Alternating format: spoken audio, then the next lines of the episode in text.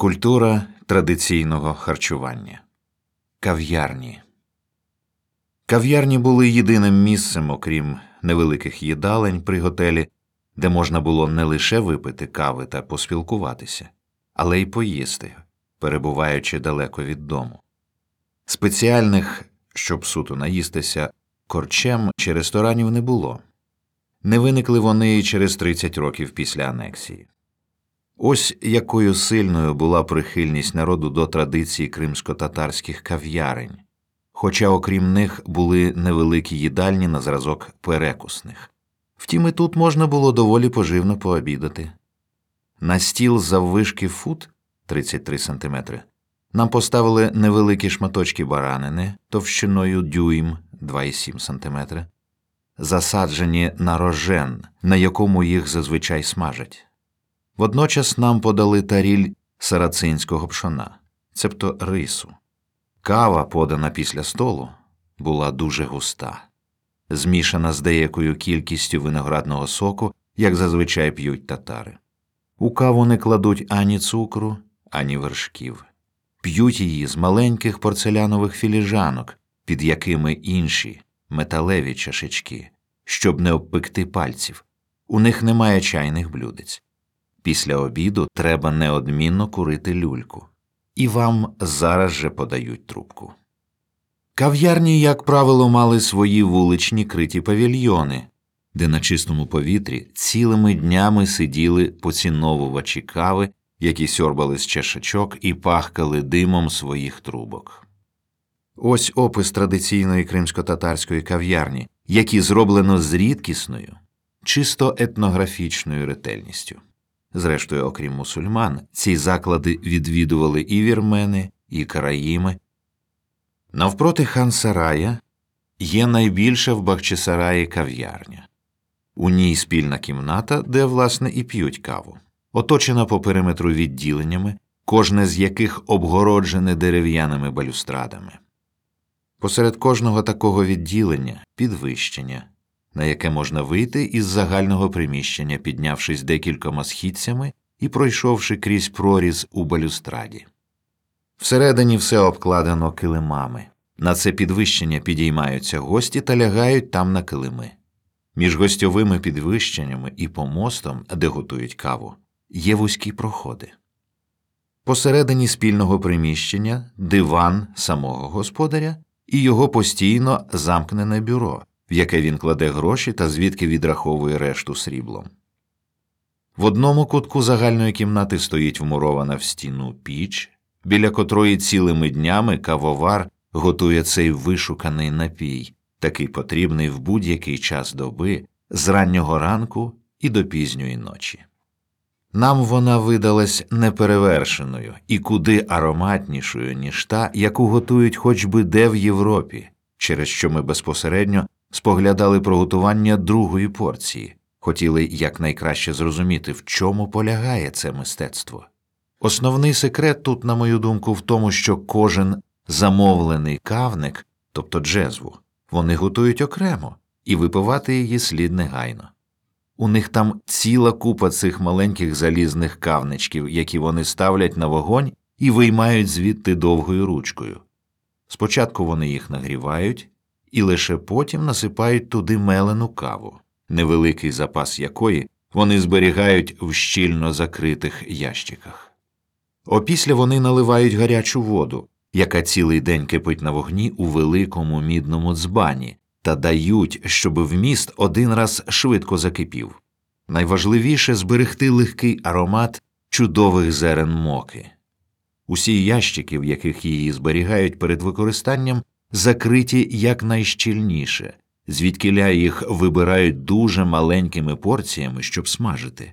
Каву подають без вершків, з високим і надзвичайно ніжним осадом, який ані трохи не псує насолоди, в товстих маленьких філіжаночках без ручок. Водночас блюдця мати не заведено. Ручок у чашках немає, але їх вставляють в металеві футлярчики тонкої роботи, оскільки й вони теж без ручок, їх обережно беруть двома пальцями і так підносять до губ.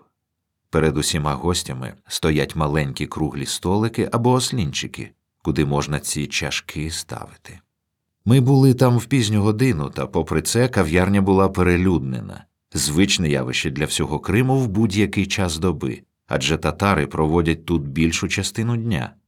Гості сидять на своїх килимах, іноді говорять одне одному щось на вухо та вибивають люльки, аби одразу набити їх знову.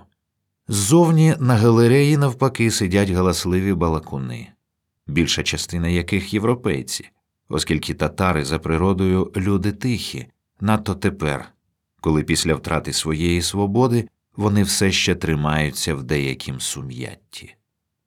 Тобто кав'ярні були певною мірою популярними клубами, членство в яких коштувало досить недорого. Кав'ярню можна було зайти зранку і лишатися там до вечора, за винятком перерв на намази. Вона ніколи не стояла поруч днем, але водночас у ній ніколи не чули шуму. Ось фрагмент іще одного опису.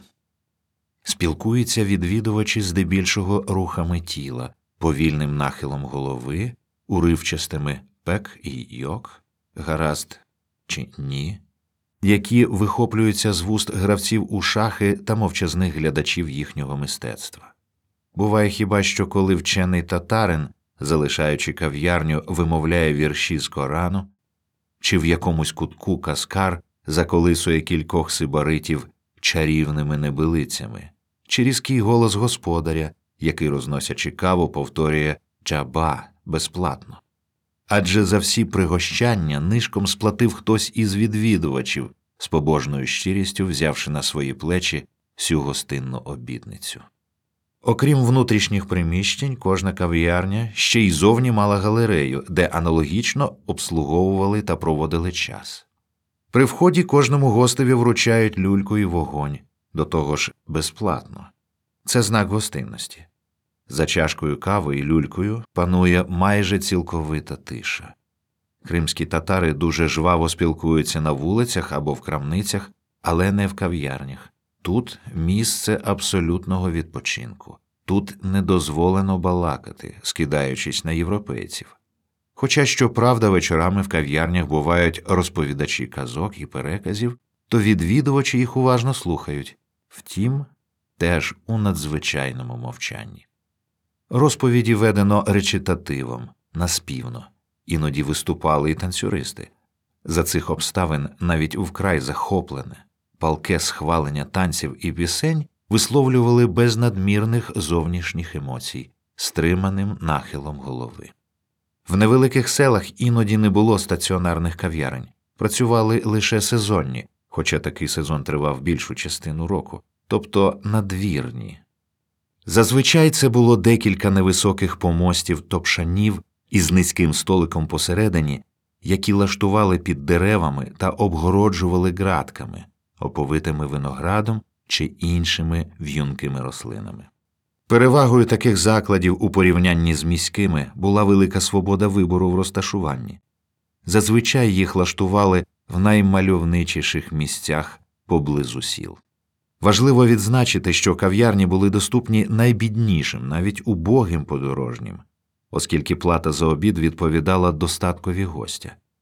Татари, прийнявши таким чином гостей, не визначають плату, а зоставляють платити на власний розсуд, хто як думає.